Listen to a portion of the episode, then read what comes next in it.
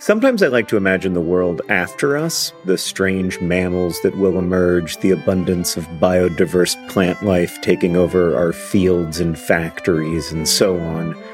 I don't think this world will be better. I maintain that we are the most interesting thing to happen on Earth, and there is real beauty and meaning in our curiosity and compassion, even as we also cause and witness so much suffering. But at any rate, there will be a world after us, after each of us. And that's why there's life insurance. It exists to provide a financial safety net to those who love and count on you. Policygenius's technology makes it easy to compare life insurance quotes from America's top insurers in just a few clicks to find your lowest price. With Policygenius, you can find life insurance policies that start at just $292 per year for $1 million of coverage. Some options offer same day approval and avoid unnecessary medical exams. So save time and money and provide your family with a financial safety net using Policygenius. Head to policygenius.com or click the link in the description to get your free life insurance quotes and see how much you could save. That's policygenius.com. Policygenius, because there will be a world without us.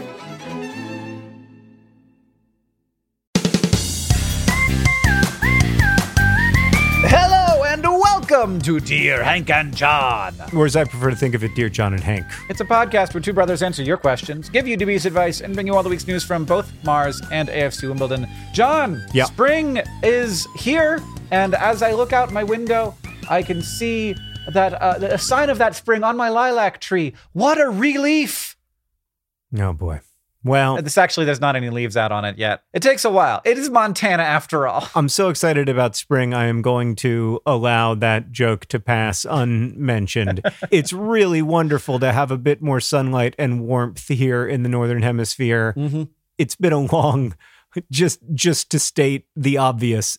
It's been a rather long winter, despite having been a relatively short winter, and I am very, very excited for spring. Uh huh. Oh, the days of light and interpersonal interaction are coming, let us hope. My uh, father-in-law lives in Missoula, and we will occasionally be over at their house. And he does this kind of adorable thing where whenever the sun comes out, he goes, "A shadow,"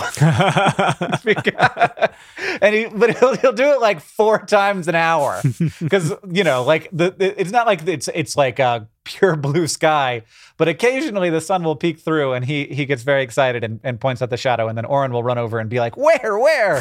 so that is adorable, and I, that's how I feel. Like every like little chance to celebrate the sun coming out is what is one we should take. John, you want to answer uh, some of these questions that we got from our listeners? I have a question from a listener that's also a, just a question I have for you, Hank. This Oh. question really, really got my mind working. Jesse writes Dear John and Hank, you know that children's song, He's Got the Whole World in His Hands, that Uh-huh. talks about God holding the whole world? Yeah. First off, I didn't know, Jesse, until you wrote that, that that was a religious song. I Oh. I- the only words to Is it I it a know. big giant? Yes, I thought it was a big giant who had the whole world in his hands.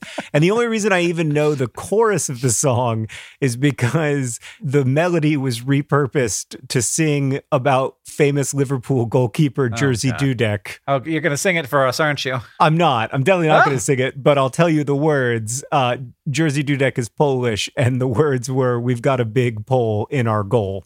That's my only relationship to Cute, this cute, song. Cute. How would Earth feel if you Oh. shrunk it down to Oh. hold it in your hand? Would all the trees be scratchy? Would it feel hot because of its core? And most importantly, would it bounce? Mm, would it bounce? Would it bounce? Because okay, so I thought about this, and I'm not. I don't know a lot about science, but I thought it might bounce because of its atmosphere. Uh, I, I, You know, like it's surrounded by this like air pocket sort of that makes it maybe bouncy. So, so are we imagining that the Earth shrunk down and it still has an atmosphere and is not inside of an atmosphere? Because I imagine that like you shrunk the Earth down, but then you're still on the Earth or us an analogous planet. No, I think you're on this Because you no. have to you have to bounce it off of something.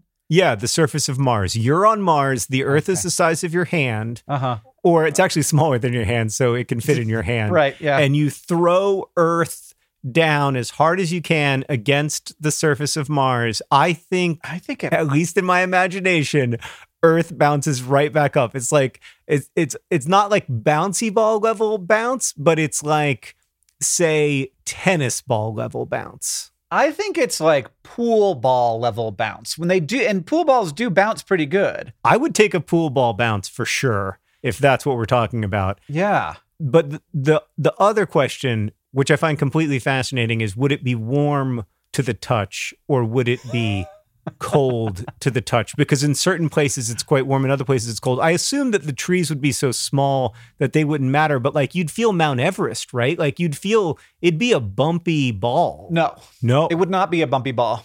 okay. It would be. It would not be a bumpy ball. It would be significantly heavier than a billiard ball, about twice as heavy. If it was the size of a billiard ball, it'd be twice as heavy as a billiard ball. Okay. Eh, But it would be smoother than a billiard ball. What? That is No. yes. No. Is the the pits and and scratches on the surface of a billiard ball. If you blew that billiard ball up to the size of the earth, would be deeper than the deepest sea and higher than the highest mountain.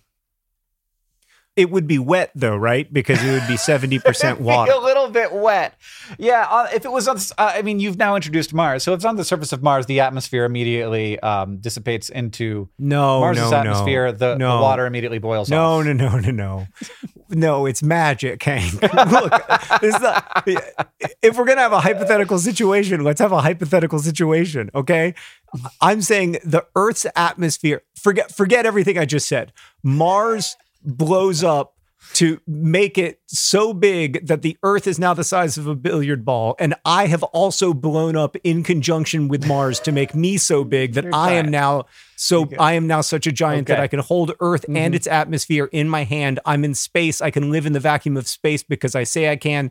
When I bounce the ball, all the water like shakes around in the atmosphere, but in my imagination, at least, it's like a snow globe. Like like It the sticks? atmosphere stays. Yes, the atmosphere stays. So like Okay. the so all the water okay, goes like okay, up okay, into the sky and then it comes back down. It's like the hydrological cycle, but sped up. Right. And everybody who's on the planet is having a bad, bad day. Okay. I yeah, I definitely think it, this would be bad for the other humans, but I'll tell you what, giant me would be loving it. All that so it's, power. It's it, it would be a little bit damp. It would be very, very wet. It would be a little damp. No. Are you going to tell me now that a billiard ball actually has more water on its surface than Earth would? a billiard ball, actually. Actually. No. It would not be a little bit damp. It would be soggy. No, I think it'd be a little damp. I think it'd be a little damp. No. No. Uh, It's 70% water. It's of course the it's gonna, is. Yeah, so some of it would be dry and some of it would be wet, but I don't think it'd be that deep. I guess that's true, but I wouldn't I'm not cutting through the bouncy billiard ball that is Earth. I'm holding it. I'm hol- I'm only touching the surface. So my question is, so I think the answer to is it warm is it's warm but not hot. But maybe there's like I think it's one really small cold spot like when you're swimming in the ocean well, and you feel that like both. inexplicable cold spot. No, that- no, it's gonna be cold at the poles. Yeah. It's gonna be warm at the equator. Right. And like there are gonna be spots of it that are gonna be super warm. If like the moment you shrink it down, it's got the same warmth as all of the, it's just the surface temperature that we're talking about here. Yeah, but I'm saying that like when you're holding it, some of that temperature gets like distributed. I don't know. Now that I'm saying that, I'm it not starts sure. I'm to not confident. after some time. But like it's yeah, it's got a, it's got a little film of ice on the on the, just some frost on the top and bottom. It's a frosty damp billiard ball, okay, but it's twice as heavy. and bounces. I'm pretty sure it would bounce. I think it would bounce. I I'm hundred percent sure it would bounce. And people who are going to say it's not going to bounce are not imagining the right hypothetical. would the earth bounce? I'm just going to put that out there. I'm going to say there are things that I do not know intuitively. If anybody has more information, please let me know if the earth would bounce. okay, well, Definitely a damp billiard ball. it's a soaking wet billiard ball. Just to, ju- I I can't let that go. I'm sorry, I but there's a lot. just damp. Most of the billiard ball is wet. that is not a damp billiard ball. If most of the billiard ball is wet, it is a wet billiard Most ball. Most of the billiard ball is damp. no, Some of it's no. dry. Do- Yes, yes. As is the case with every wet billiard ball, part of it is dry. no, you can make a billiard ball 100% wet. if it's underneath the water, you can make it entirely wet. But the moment you pull it out, there's little parts of it that are dry, which is what. It, I mean, we're having here a crisis of language. Imagine, Hank, Mm-hmm. close your eyes. Imagine that you put a billiard ball into a full bathtub of water. Uh-huh. Now, wet, wet. you pull out the billiard ball. Yes, it's wet when it's under the water. You pull out the billiard ball. Four seconds later, when it is still mostly wet, but in places dry, that is what it would be like. All right. Whereas you're arguing that it would be a slightly damp billiard ball, which implies to me that somebody has like like an eyedropper Has misted and it. puts like four beads of water on the billiard ball. That's not it. It's 70% wet. I think it, no, I don't mean like little dots. I mean, it's misted. That's wet. If you have if you have a billiard ball, yeah, I don't really know how to make a billiard ball damp. Like now that we're talking about it, like hard things don't get damp. Uh, yeah this is this is i mean obviously it's a completely ludicrous conversation start to finish but but your notion that if you spritz a billiard ball with water that the billiard ball isn't wet fascinates me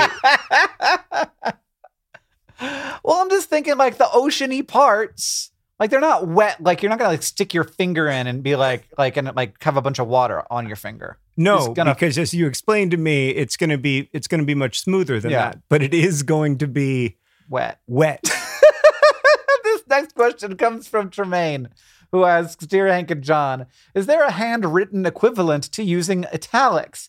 How are you supposed to emphasize something if you're writing, not typing? All the other things work for both. You can bold, you can underline, you can do quotation marks. Is italics just for typing? What gives? Not Johnny Tremaine. Uh, do, do, I mean, you can. I, when I'm typing, sometimes don't bother to italicize and I just put slashes around it. you can do that.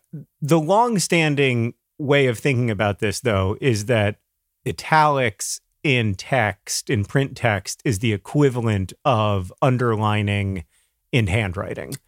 And- Oh. Now there is also underlining in printing. And so it's a little confusing. But if you think about it, most of the time when you're reading a book, Right. You don't. you yeah. read italics. Like when you're reading something You that don't see it. yeah, when you're reading something Yeah. that would be underlined, handwritten, like the title of a book or a, a word for emphasis in in printing, it's italicized. Tremaine, that was great advice, but I have another tip for how to do italicized handwriting.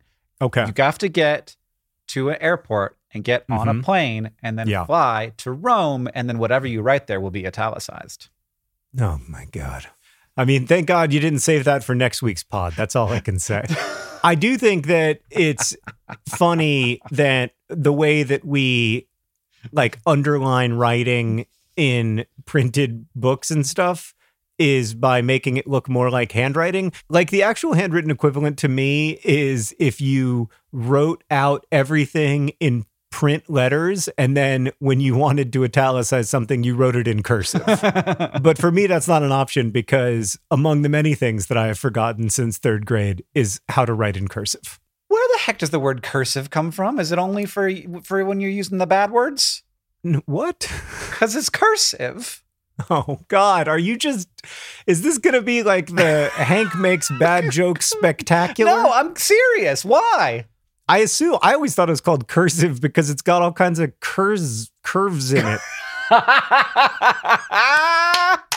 Like the you know the That's word like definitely dis- not the case. Well, like the word discursive, I always assumed was related to cursive because discursive means like wandering in various directions in Mhm. vaguely loopy ways. Yeah, yeah, yeah. You are correct. Um, I think. Well, I was gonna say no. You're not. You're not correct. It is from it is from the uh, Proto uh, Indo-European root "kurs," which means to run, and it means that uh, with written with a running hand. Oh, okay, that makes sense. But uh, discursive Sometimes I have comes from the same word, I would think, because like it means like to run on in various directions away from the meat of the sentence. Did you even miss the part where I said sometimes I have cursive poops? Oh, I did. yes, I chose to miss it. Um, but then you really wanted me to hear it, so I heard it the second time. It really hit home for me that time. Thank you. Can you, can you ask another question before before I ruin our relationship? We're getting there. We're getting there. oh goodness gracious. Okay. Um, poop is really funny to me. I know. I, I I know why it would be really funny to you, and I feel like when I tell Sarah about it later, she will also find it really funny. I I don't have that part of my sense of humor that's like extremely scatological. I've never had it. But I'm happy for you that you have it. This next question comes from N, who writes Dear John and Hank, how do I handle feelings of jealousy when my friends who are also young and work from home start to get vaccinated before I do? How do I patiently wait until it's my turn? XOXO N. Mm, yeah. First off, N, I just real quick, there's no, we, we, we can't kiss and hug, buddy. That's why XOXO is so good. No, Get XOXO means, it means hug, kiss, hug, kiss. And But no. virtually. Oh, okay. Yeah. As long as it's just X's and O's and that's fine. But if you want to XOXO for real, I'm gonna need you to get that shot. also, I don't mean to make you feel worse about not having been vaccinated.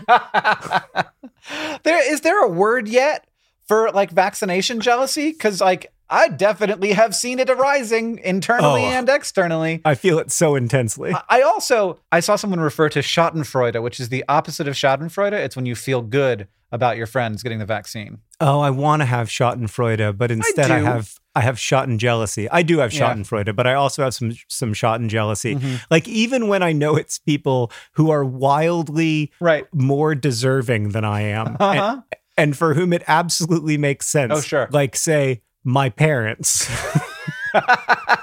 and whom I love. Yeah. Yeah. Yeah. And I'm I like obviously they should get vaccinated before me on every level and and I'm I'm 100% behind it. But also, oh, that seems nice. It does seem nice. Yeah. yeah, I don't really know what to do about this except to know that it like it's it's coming and also that like it's not like the world just reopens to you once you get a vaccine. Like every like we're going to have to get this into a lot of people before it is responsible to behave the way that we once behaved, regardless of whether you're vaccinated. Like there are certainly things that you will be able to do once you have a, are fully vaccinated, but like the thing we're working towards isn't really individual. It is a collective vaccination. Absolutely. And the positive outcome is also collective and that we have to work toward that. That said, because the vaccines are at least currently so incredibly personally beneficial, Mhm. I understand it. Oh, sure. If it were more like a flu vaccine that had, you know, like a 60% efficacy or something, then you know we could all talk about like oh it's a it's about the the the collective and it is about the collective but there is also like personal real dramatic personal benefit in getting vaccinated. And so i understand it. I i, I feel it too. I think the way that you deal with it is by waiting because it's not going to be that much longer for for many of us. Like Yeah. it's going to be pretty soon for most people. Yeah, and every every time it's a little it's longer, uh, especially because we're vaccinating at a fairly good clip now. That means more people are doing it, and that's very good news. So people who maybe were sort of waiting on their back foot for a while. I know people like this who want to like kind of want to make their own decision and and like weigh it in their own ways. Every person who decides, "Oh yeah, actually this looks like it's working really well." Um, you know, kind of pushes me back in line, but is very good news for them and very good news for all of us. R- right, exactly. So that's the other thing is that being pushed back in line is actually good news for the social order. Yeah. Oh, you still really want to get it? I am going to I have dreams about it all the time. Oh, wow. All the time. I have Yeah. wonderful dreams about it. And for whatever reason, every time I get the vaccine in my dreams, Sarah gets it first and she's crying.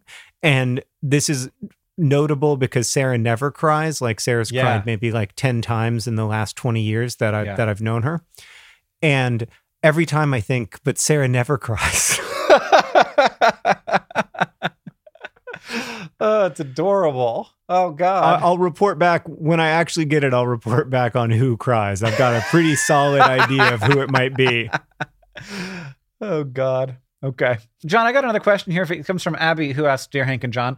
Recently, it occurred to me just how odd it is that our pupils dilate. I get why pupils contract and dilate according to like the surrounding light and stuff. But what happens to the iris closer to the center of the eye? When your pupil dilates, where does that portion of the iris go?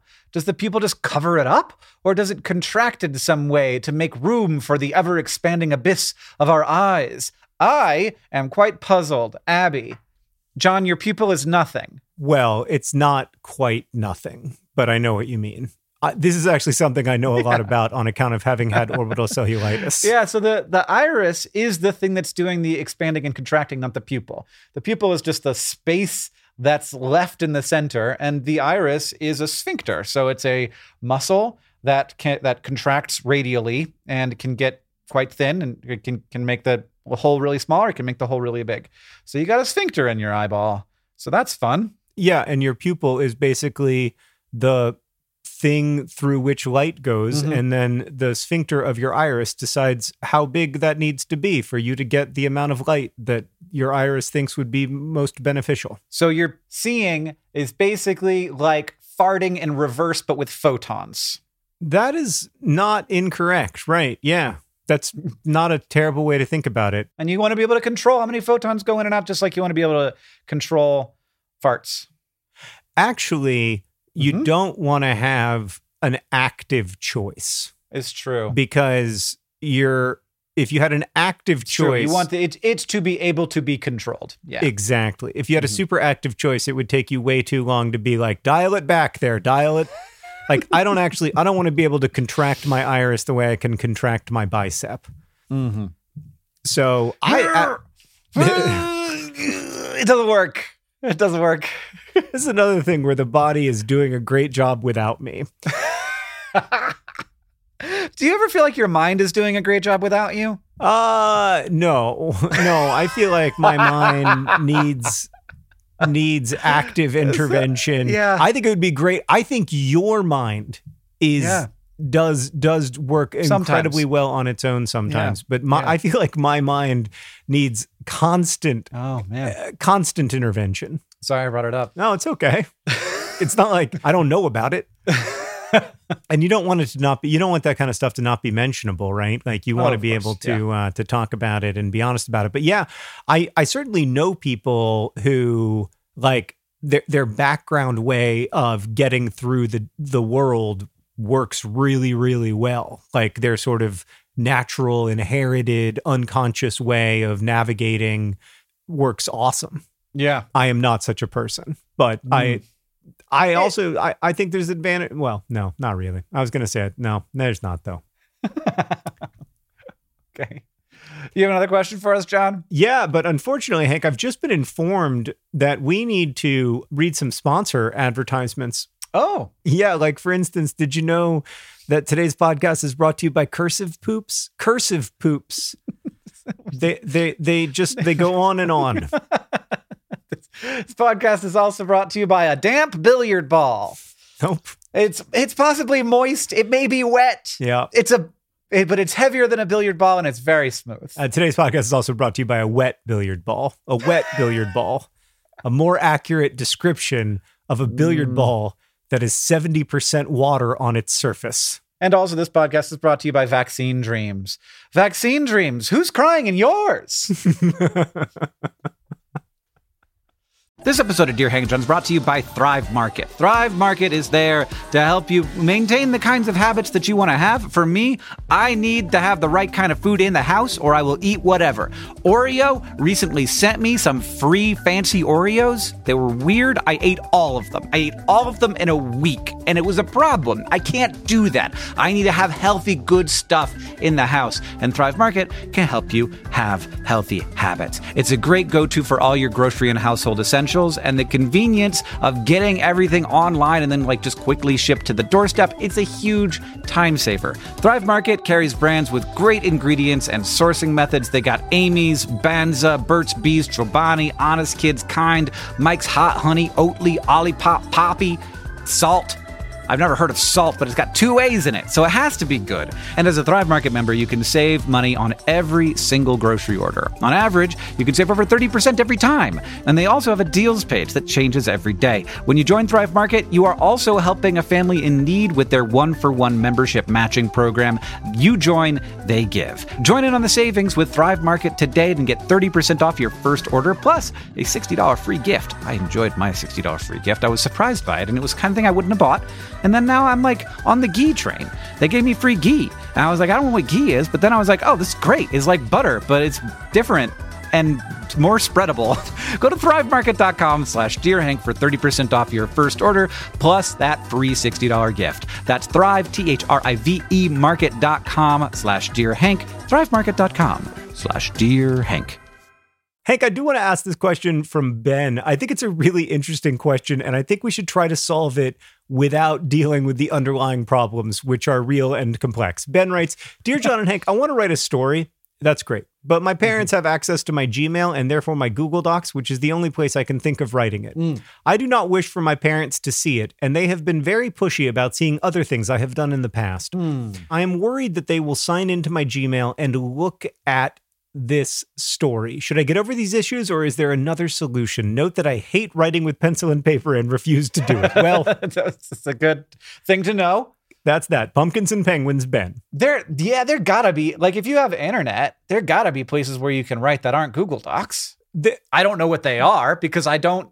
And also, John, did you know about doc.new? no. If you go to your web browser and you type in doc.new, hmm what happens? Well, look at that. It's a new Google Doc. That's nice. I mean, that That's cool. is so convenient. it is. It does not solve That saves me like six clicks. it does not solve Ben's problem, b- but it is a good life hack, and I appreciate you sharing it with me. So I thought of a few possible solutions. One, Ben, is that if you're okay with having the document saved to your hard drive, there's usually on any computer like a basic Text editor. note Yeah. taking text editor kind of app that you can use. Mm-hmm. And Mhm. I actually wrote much of Looking for Alaska inside of a text editor. And so I know that this is possible. That's my first book, Ben. It's available um, wherever books are sold. Wow. I'm not afraid. I'm not afraid to sell something I wrote 17 years ago. I'm not above it.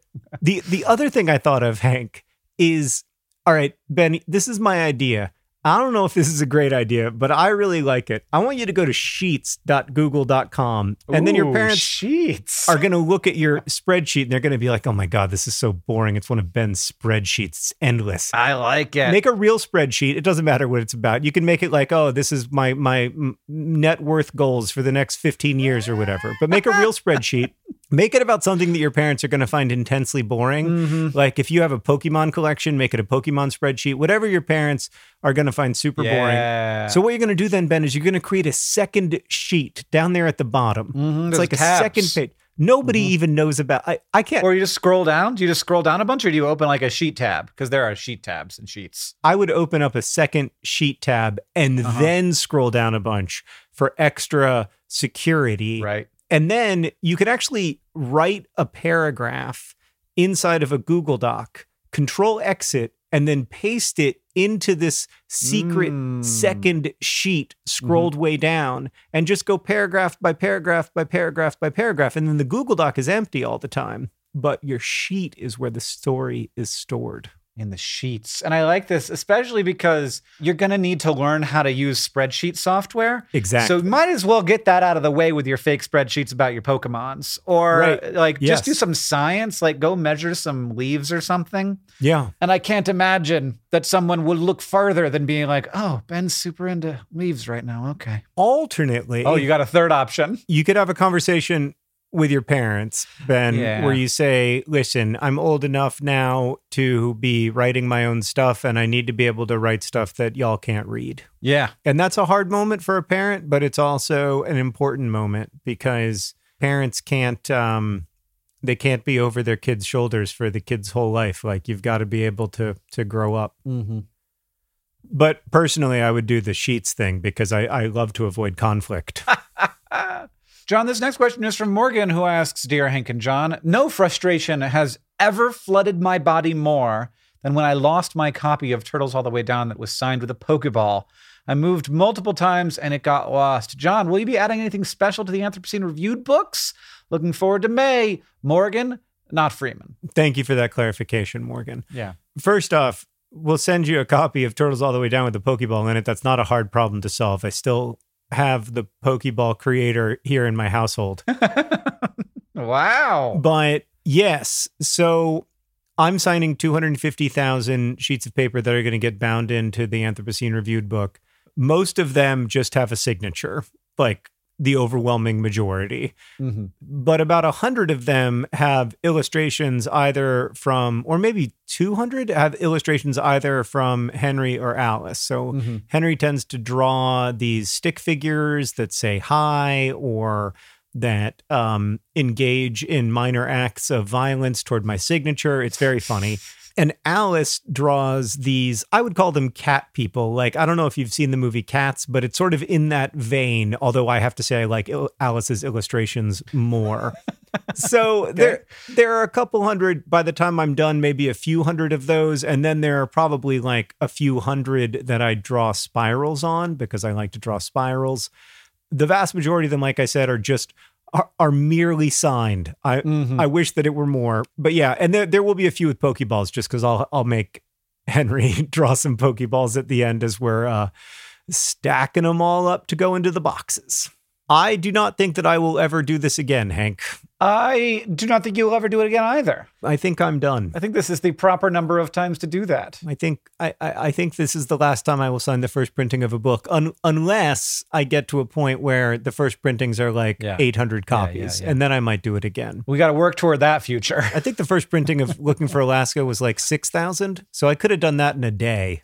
But 250,000 is, I kind of, I understood in the abstract that it was going to be difficult. But now that I've got 87,000 to go and my hand hurts, I'm, this is the last time. So if you want to get a signed first edition of one of my books, th- this is, this is it. This This is is the last, the last time. the Anthropocene Reviewed coming to bookstore near you on May 18th. All right, Hank, before we get to the all important news from Mars and AFC Wimbledon, I want to ask this question from Grace, who writes Dear John and Hank, what is tape?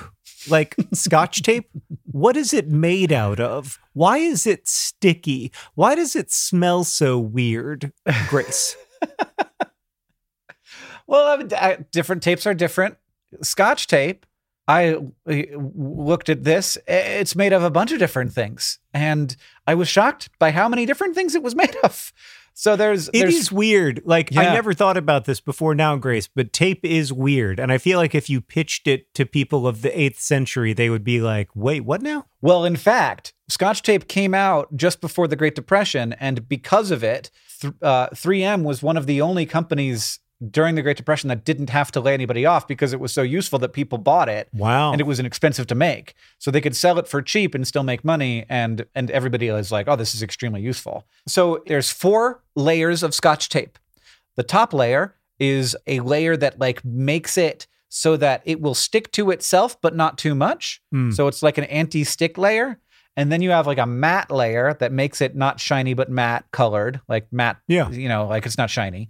And then there's the actual like film that the structure, the structural part of the tape, and that is made mostly of cotton, which wow. upset me a little bit for some reason. I would not I would not have guessed that. It's cotton mixed with some plastic stuff, um, but like it's cotton pulp that gives it some structure, and then it's the sticky part, Hmm. and that is made of basically it's it's refined out of crude oil, and then they are mixed with water and sort of sprayed onto the tape, and that's the stuff that you're smelling. Um, so there's some volatile organic compounds in there that were sort of like the maybe the solvent that those compounds were dissolved in that that then like Yeah. sort of evaporated it mostly. they smell like solvent. Yeah. Yeah. Or it might just be that that's what the the sticky stuff itself smells like. But I don't know what the smell actually is. But uh, it was invented uh, because car manufacturers wanted a, a, a tape that they could use so that they could paint a car two different colors. Really? Yeah. Wow. Which I also found very, very surprising. But then it became extremely useful for everyone. And, and of course, in the way of these things, because it was created at a company, the company made all the money, and the guy who invented them, whose name was Richard, got you know we know we know who, who his name is. You can look it up, but uh, you I don't think that he got super rich off of it. yeah. His name was Richard Drew, John Richard Gurley Drew. Okay. Well, thank you, Richard Drew. Let's move on to the news from AFC Wimbledon. Hank, as you'll remember, AFC Wimbledon has a new manager, the former manager of the kids team, Mark Robinson.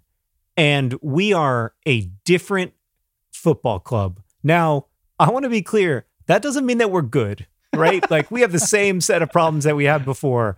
One of the smallest budgets in League One, all the same problems. We Yeah. don't we don't have like a whole new crop of players or anything, but we have a very different attitude, and I love it.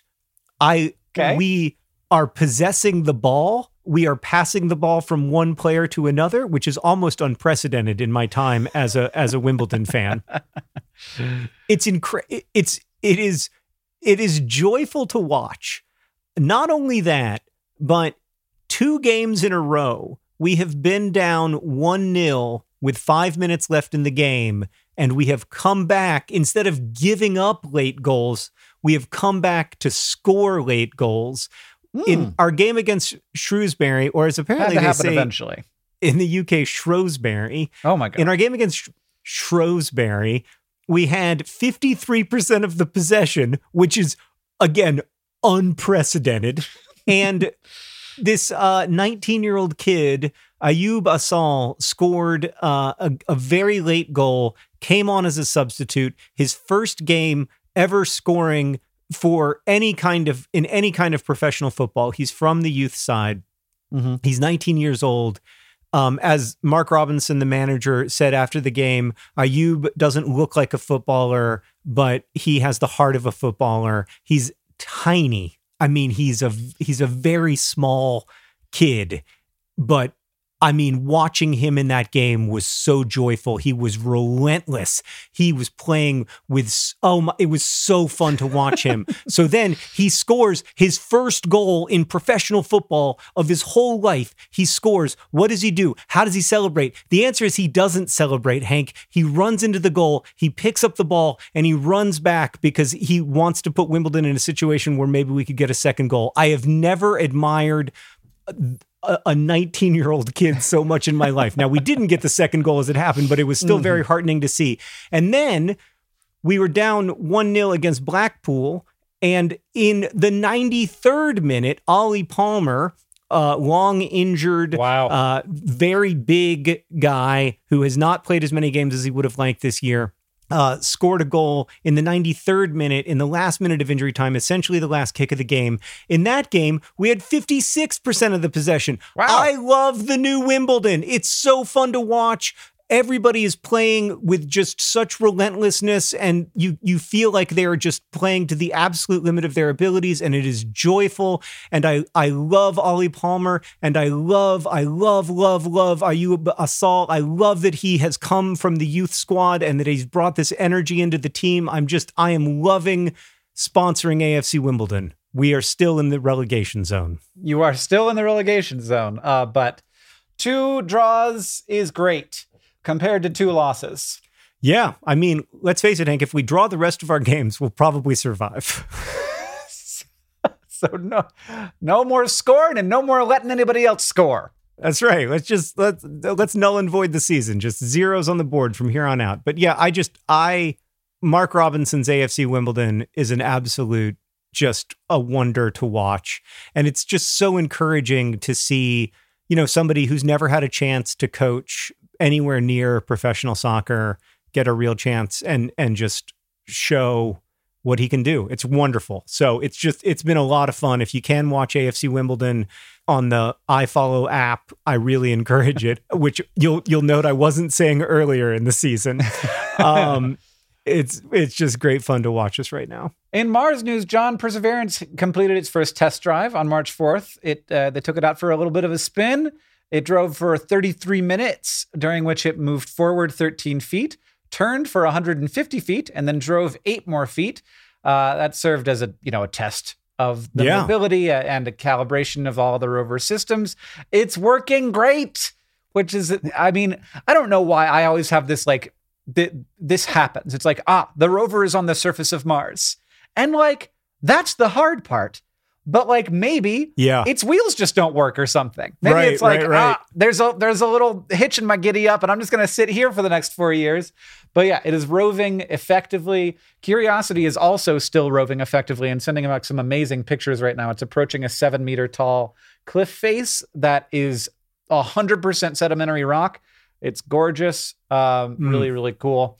In addition to testing out Perseverance, NASA has named the Perseverance's touchdown site. So they do this. They named the, the, the landing sites. They called it the Octavia E. Butler Oh, Landing wow. for Octavia Butler, oh, the author who wrote Parable of the Sower and Kindred and the Xenogenesis books, who is Well, wonderful. I think that would mean so much to Octavia Butler to Right? know. I wish you were here to Yeah. I mean, I wish you were here to see the big resurgence and interest in her work, but yeah. that is that's the right person to honor with that. That's really wonderful to hear. That's so cool. And it's so cool that the rover is roving. I also have this fear that like I know. they're gonna do they're gonna do the hard part, but like you know, like the axle on my car breaks sometimes. and like, what if, what if it, you know, what if the landing was a little rougher than it looked and Yeah. something happened? But no, it was great to see that it's it's roving, as you put it. Speaking of a landing looking a little tougher than it looks, I don't know if anybody else watched the SN10 launched. It's the new uh, SpaceX missions in there trying to get this thing reusable. And they launched it up for a test and it came down. And the, for the first time, so this is the 10th one of these, for the first time it, it landed uh, vertically, very. Uh, you know, and it looked a little rough, and it was like it kind of seemed like it came down a little hard, but then it was sitting there, and it was like, I guess we did it, and then it exploded. Uh, and it, it, just a spectacular explosion too, Yeah. like movie style thing. yeah, I mean it's it's hard. Oh, it's Uh, hard. I I I would think based on my uh, home rocketry with those little uh, engines, yeah, yeah, yeah. it's Uh-huh. I can't I can't get those things to have their parachutes deploy with Yeah. any regularity. So I have a lot of I have Yeah. a lot of empathy for people who are Mhm. trying to do it with real rockets. yeah. John, thank you for making a podcast with me. We're off to record our patron only podcast, This Week in Stuff, and I'm, I'm looking forward to that. You can send us your questions at hankandjohn at gmail.com. Thank you to everybody who does that. There is no podcast without you. This podcast is edited by Joseph Tuna Medish. It's produced by Rosianna Halse Rojas and Sheridan Gibson. Our communications coordinator is Julia Bloom. Editorial assistant is Deboki Chakravarti. The music you're hearing now and at the beginning of the podcast is by the great Gunnarolla. And as they say in our hometown, Don't forget to be awesome.